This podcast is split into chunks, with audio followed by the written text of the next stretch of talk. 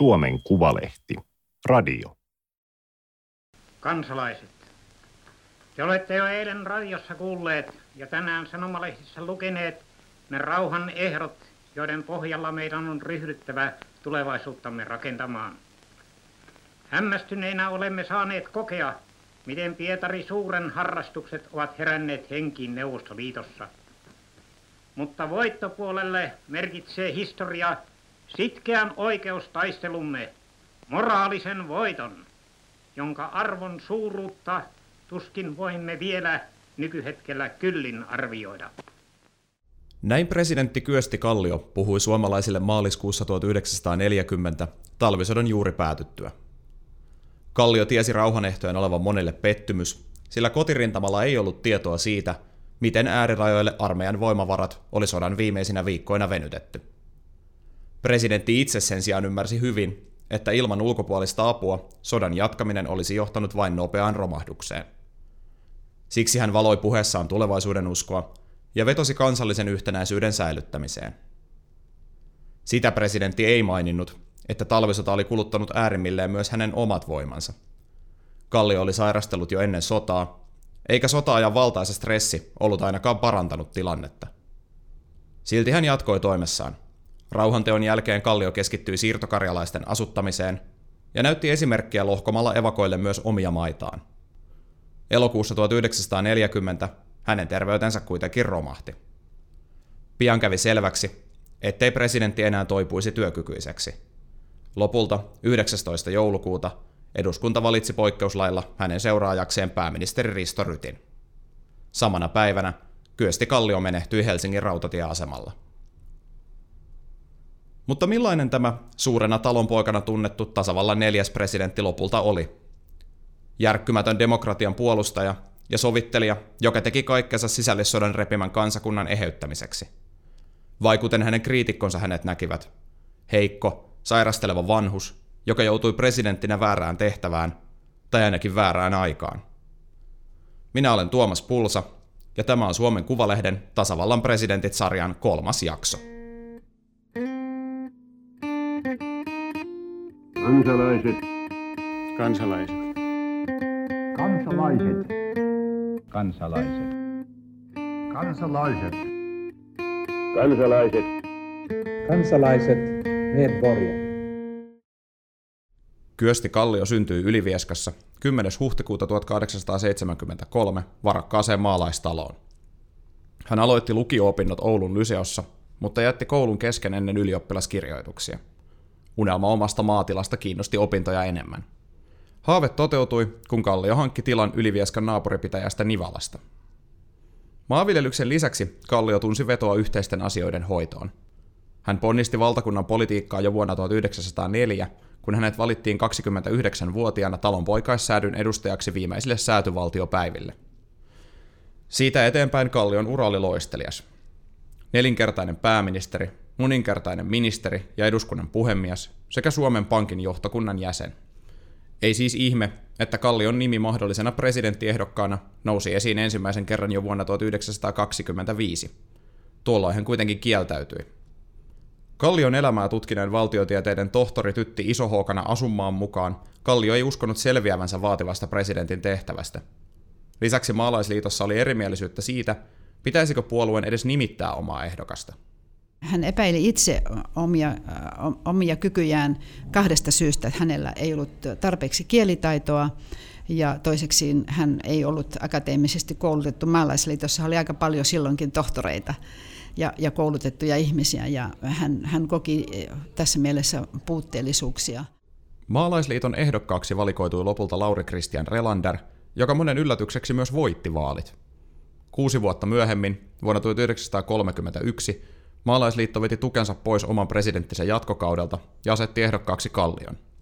Kallio ei peitellyt inhoa Relanderia kohtaan. Hänen kerrotaan todenneen, että mikäli Relander pärjäsi presidenttinä, selviäisi hänkin tehtävästä varmasti. Kansa- ja valitsijamiehet eivät olleet samaa mieltä. Kallio putosi lopullisesta äänestyksestä, jossa vastakkain olivat P.E. Svinhuvud ja paluuta virkaan yrittänyt entinen presidentti K.J. Stolberg. Tappio ei saanut Kalliota luovuttamaan. Vuonna 1937 hän oli jälleen ehdolla ja tällä kertaa voitti istuvan presidentin P.S. Vinhuvudin selvin numeroin. Kallion elämän kerran kirjoittaneen professori Kari Hokkasen mukaan tärkein syy Kallion paremmalle menestykselle oli sosiaalidemokraattien tuki. Maalaisliitto oli siihen aikaan melkein suurimmillaan, se oli siis selvästi suurin porvarillinen puolue, ja se oli selvää, että sosialistia ei voitu valita presidentiksi, se oli mahdoton ajatuksena vielä silloin. Ja, ja toinen vaihtoehto oli sitten, että jos ei, tuota, jos ei, ei, ei tule eh, tuota, maalaisliittolaisesta, tai jos ei maalaisliittolaisesta tule, niin sitten se tulee oikeistolaisesta. Ja silloin jo tiedettiin, että se on Svinhufud, ja sitä sitten taas ei haluttu. Virkaan astuttuaan Kallio kiitti tuesta ja nimitti Suomen ensimmäisen maalaisliiton ja sosiaalidemokraattien muodostaman niin kutsutun punamulta-hallituksen. Se oli kokoonpano, jota hänen edeltäjänsä oli vielä edellisvuonna pitänyt poliittisesti mahdottomana. Kalliolle punamulta oli keino edistää hänen poliittisen uransa päätavoitetta, kansallista eheytymistä. Tämä on tunnettu tämä hänen puheensa Nivalan kirkossa toukokuun viidentenä päivänä 1918, siis heti kun sisällissodan nämä vihollisuudet oli, oli päättyneet. Hän varoitti voimakkaasti valkoista voittajapuolta, johon hän tietysti itsekin kuului, mutta että, että ei pidä nyt ruveta kostamaan. Ja hän, hän on, on, tuota, on usein siteerattu tämä, että on ruvettava rakentamaan tuota, sellaista Suomea, jossa ei olisi valkoisia ja punaisia, vaan isänmaata rakastavia suomalaisia, Suomen kansalaisia, jotka kaikki tuntevat olevansa yhteiskunnan jäseniä ja viihtyvät täällä. Ja sitten hän harjoitti 20- ja 30-luvuilla erittäin määrätietoista reformipolitiikkaa, jonka tarkoituksena oli juuri tasoittaa niitä elämisen ehtoja köyhempien hyväksi myös eheytysmielessä. Tämä politiikka sai karuimman mahdollisen testin marraskuussa 1939, kun Suomi joutui Neuvostoliiton hyökkäyksen kohteeksi. Kaksi vuosikymmentä aiemmin suomalaiset olivat tappaneet toisiaan mutta nyt kansakunta kohtasi vihollisen yhdessä. Kari Hokkasen mielestä talvisodan hengessä näkyvät Kallion ajaman politiikan hedelmät.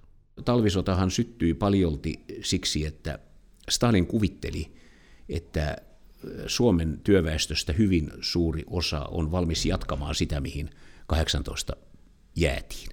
Ja näin ei ollut. Ja mä olen täysin vakuuttunut siitä, että se, että meillä oli punamultahallitus, jonka Kallio oli nimittänyt – niin se rakensi sen talvisodan hengen. Kalliolle itselleen talvisota oli kuitenkin ennen kaikkea syvä järkytys. Tinkimätön laillisuusmies ei vielä aivan sodan allakaan uskonut sen mahdollisuuteen. Hän otti myös erittäin raskaasti sodan menetykset ja piti rauhansopimuksen allekirjoittamista yhtenä uransa raskaimmista hetkistä. Tytti Iso-Hookana Asummaa korostaa, että Kallio kärsi monista talvisodan kokemuksista juuri nimenomaan henkilökohtaisella tasolla – Täytyy muistaa myöskin sellainen piirre Kalliosta, joka ei tässä ole vielä tullut esille, että hän oli hyvin tunteellinen, tunneherkkä mies. Ja hän, hän, hänessä oli erittäin paljon tämmöistä taiteellista, taiteellisia lahjakkuuspiirteitä, jotka, jotka äh, vaiku, tällaisessa tilanteessa tulivat sitten esille.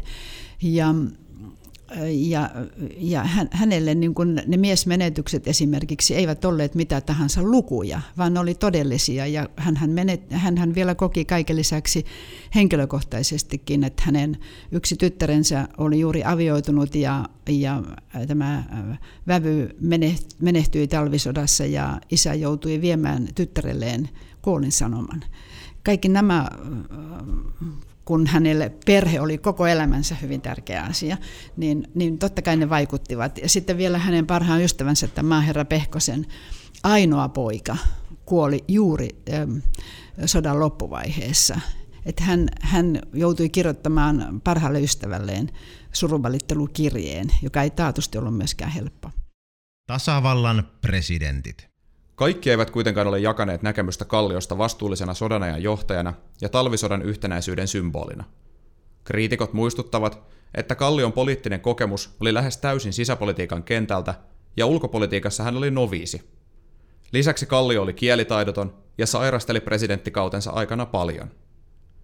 Olisiko maailmanpoliittisen tilanteen kiristyessä ulkopolitiikan johtoon tarvittu presidentti, jolla olisi ollut enemmän osaamista kansainvälisiltä kentiltä – jos Kalliolla olisi ollut suoria yhteyksiä, kuten presidenteillä on tapana olla eri maiden päättäjiin ja, ja merkittäviin ulkopolitiikka, kansainvälisen politiikan asiantuntijoihin, niin siitä olisi voinut olla hänelle hyötyä. Hän joutui nyt turvautumaan koko aika sitten myöskin Paasoseen ja Pakaslahteen ja, ja, ja Tanneriin, Paasikiveen, ja, ja hän oli niin kuin näiden mielipiteiden varassa. Tämä on tietysti lopulta vain jossittelua. Hyödyllisempää on kysyä, kuka tämä ulkopoliittisesti taitavampi presidentti olisi käytännössä ollut. Jos ajatellaan niitä vaihtoehtoja, niin nehän olisi ollut, Svinhuvud olisi ollut se ykkösvaihtoehto. No ei hän nyt kyllä siinä tilanteessa ainakaan, on vaikea kuvitella, että hän olisi niin kuin paremmin johtanut Suomea talvisotaan kuin, mm. kuin Kallio. Että tuota, en minä oikein tiedä, että mistä se olisi sitten löytynyt. Stolberg ei ollut kiinnostunut ulkopolitiikasta, hän oli, oli vielä silloin vaihtoehto. Että kuka se olisi ollut? No ei Tanneria voinut ajatella vielä silloin. Että minusta toi on ihan turhaa, turhaa teoretisointia, että joku toinen –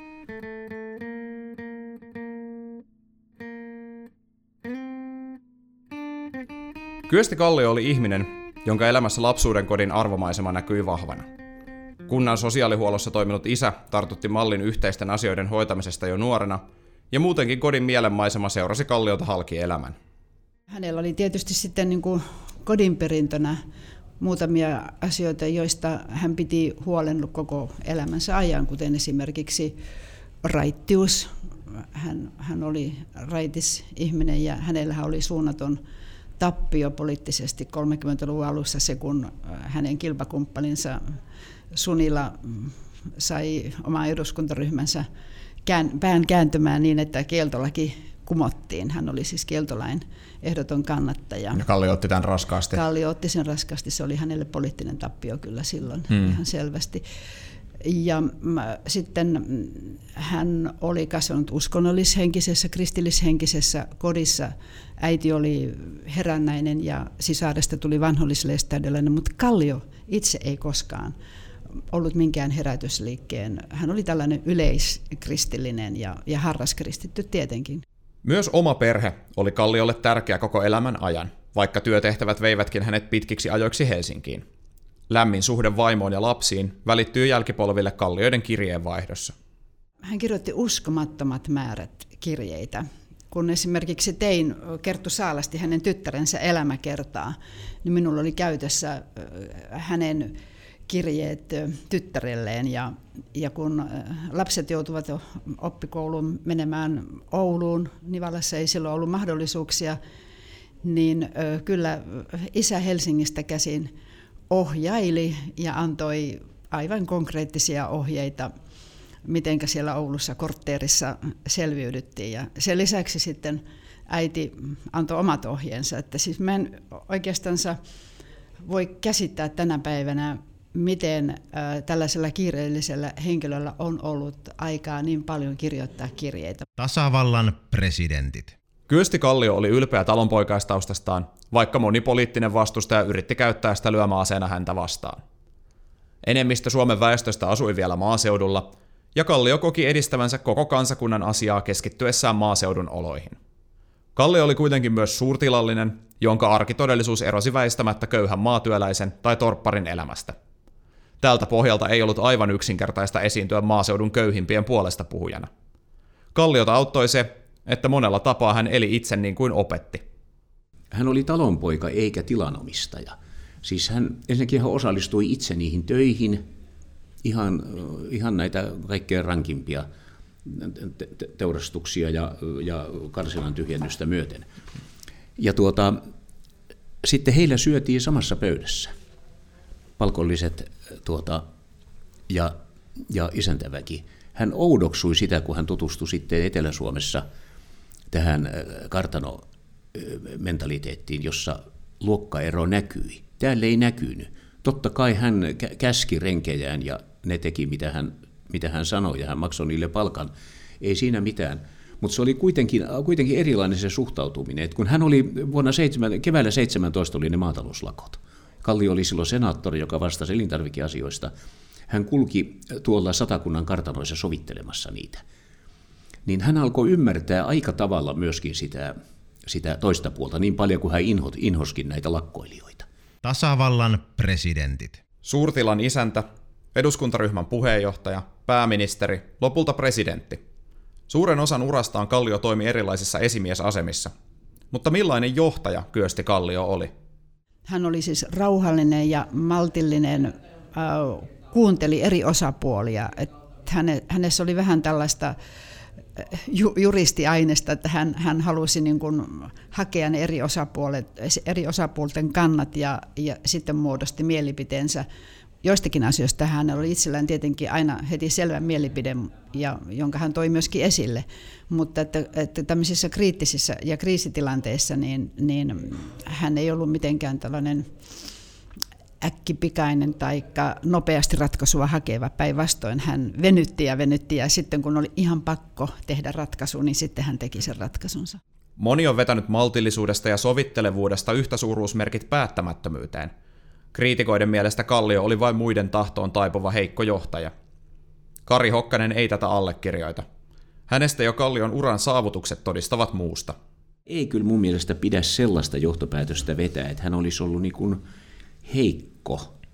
Tuota, ja taas muistutan, että hänet valittiin neljä kertaa pääministeriksi. Siis ei demokratiassa sellainen onnistu, vaan noin mukavalta mieheltä. Että valitaan siksi, että, että hän on nöyrä. Ei, ei, ei suinkaan. Kyllä siinä pitää olla kovuuttakin mukana, ja kyllä sitäkin löytyi Kalliosta. Siis tämä, tämä on aika yleinen käsitys tällaisesta päättämättömästä eh, mukautujasta. Mä oon siihen törmännyt moneen, moneen kertaan. Mä luulen, että se periytyy lähinnä tästä presidenttikauden lopusta, lopulta, mm. talvisodan ajalta, ja sitäkin on vahvasti liioteltu. Siis mä sanoisin niin, että Kallio oli ratkaisuhakuinen johtaja. Mm joka mukautui ja sopeutui niihin realiteetteihin, jotka kulloinkin oli, oli jotta saataisiin aikaa muutoksia ja reformeja, parempaa, parempaa Suomea. Hän ei tuota, tämmöiset arvovaltakysymykset ei hänelle olleet oleellisia, vaan se, mikä ratkaisu tehtiin. Tasavallan presidentit. Kalliohan ei kirjoittanut ymmärrettävistä syistä muistelmiaan, koska hän kuoli sillä tavalla kesken, niin kuin tapahtui. Ja sitten taas nämä toiset sen ajan toimijat kirjoittivat ja heistä kirjoitettiin. Wieber von Blücher, joka oli siis silloin Saksan lähettiläänä Suomessa, kirjoitti nämä Suomessa paljon käytetyt, käytetyt muistelmat, tuota, jossa hän, joka oli, oli tietysti Svinhufvudin hyvä ystävä, koska Svinhufvud oli nyt saksalaismielinen ihan viimeisen päälle, niin se oli hänelle kauhea pettymys, että tällainen mies kuin Kallio valitti, voitti tämän, voitti tämän hänen, hänen ehdokkaansa, niin hän antaa siinä hyvin negatiivisen kuvan Kalliosta. Mm. Ja jonkun verran sitten tämä vaikutti myöskin nämä Tannerin ja, no ei Mannerheimin niinkään, Mannerheim arvosti Kalliota, ne oli niin, kuin niin, niin eri, eri sarjassa, mutta, tuota, mutta sen sijaan Tanner ja jonkun verran Niukkanenkin ja että ainahan jokainen muistelija korostaa omaa rooliaan. Käsitykseemme Kalliosta ovat vaikuttaneet aikalaisten lisäksi myös hänen seuraajansa. Paasikiven ja Kekkosen aikana suomalaiset tottuivat siihen, että presidentti johtaa ulkopolitiikkaa rautaisella, jopa itsevaltaisella otteella ja myös sekaantuu usein sisäpolitiikkaan. Tällöin unohtuu, että Kallion tai hänen edeltäjiensä aikakaudella samanlaista aktiivisuutta ei odotettu. Omia valtaoikeuksiaan Kallio tarkasteli ennen kaikkea tasavaltalaisena ja parlamentarismin kannattajana. Hänelle eduskunnan, hallituksen ja presidentin välisen vallanjaon kunnioittaminen oli periaatekysymys, ei osoitus heikkoudesta. Hän käytti näitä valtaoikeuksia niin vähän kuin se oli mahdollista. Hän käytti niitä kyllä silloin niissä kriisitilanteissa, mutta, mutta tuota, hänellähän, oli, hänellähän oli enemmistöhallitus – jonka hän itse oli, itse oli nimittänyt ja josta hän tykkäsi, siis tämä punamultahallitus, että hän katsoi, että sen asia on hoitaa.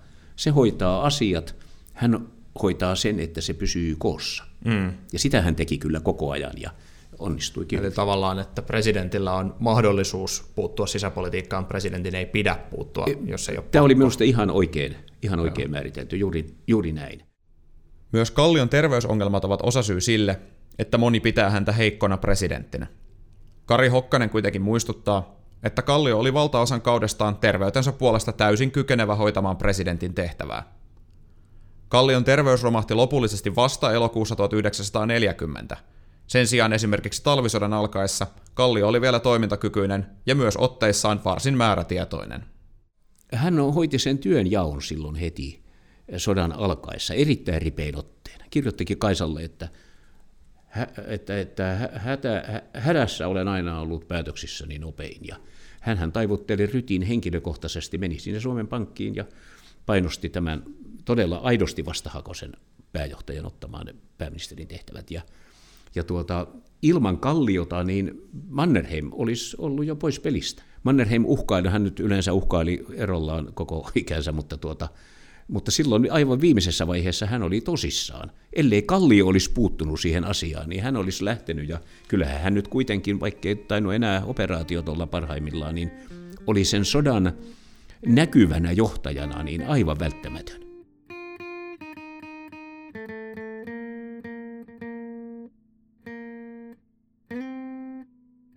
Kyösti Kallio ehti lopulta toimia presidenttinä vain reilut kolme ja puoli vuotta. Siinä ajassa hän kuitenkin osoitti, että kansakunnan kaapin päällä saattoi pärjätä myös kansanomaisemmalla taustalla. Hänen kaikki edeltäjänsä olivat olleet joko korkeasti oppineita tai sitten aatelismies, niin kuin, niin kuin tuota Svinford oli, ja, ja sitten, vielä, sitten vielä seuraajaksikin tuli ensin. Niin se, että, että siinä oli tällainen niin sanottu tavallinen suomalainen, niin sillä saattoi olla huomattavankin suuri merkitys. Mä vieläkin nyt alleviivaan sitä, että kalliota ei koskaan koettu vasemmalla siis vihollisena, vaan semmoisena mm, porvareista parhaana. Kyllä hän oli, hän oli siis kansallisesti yhdistävä hahmo aikana, jolloin tällaista tarvittiin kaikkein eniten. Koko poliittisen uransa ajan Kallio oli valmis kompromisseihin niin itsestään vasemmalla kuin oikeallakin olevien kanssa, kunhan nämä allekirjoittivat demokratian ja parlamentarismin periaatteet. Kumouksellisia kommunisteja hän sen sijaan vihasi, eikä tullut toimeen myöskään oikeistolaisen Lapuan liikkeen tai sen perillisten kanssa. Kenties kaikkein suurimman jäljen Kallio jätti kuitenkin suomalaisen maaseutuväestön sieluun. Tytti Isohookana asumaa muistaa, miten maalaistalossa suurta talonpoikaa muisteltiin vielä vuosikymmenten jälkeen. Eri puolilla Suomea maaseudulla pitkään, vielä ihan kun itse 70-luvullakin haastattelin omia tutkimuksiani varten maaseudun ihmisiä, niin, niin Kallio oli erittäin korkealle kunnioitettu ja arvostettu ja, ja, ja monessa talossa oli Kallion kuva vielä silloin seinällä. Siellä oli Kekkosen kuva ja, ja Kallion kuva. Tämä oli Suomen Kuvalehden podcast. Löydät lisää osoitteesta suomenkuvalehti.fi kautta radio. Tilaa Suomen Kuvalehti osoitteesta suomenkuvalehti.fi kautta tilaa.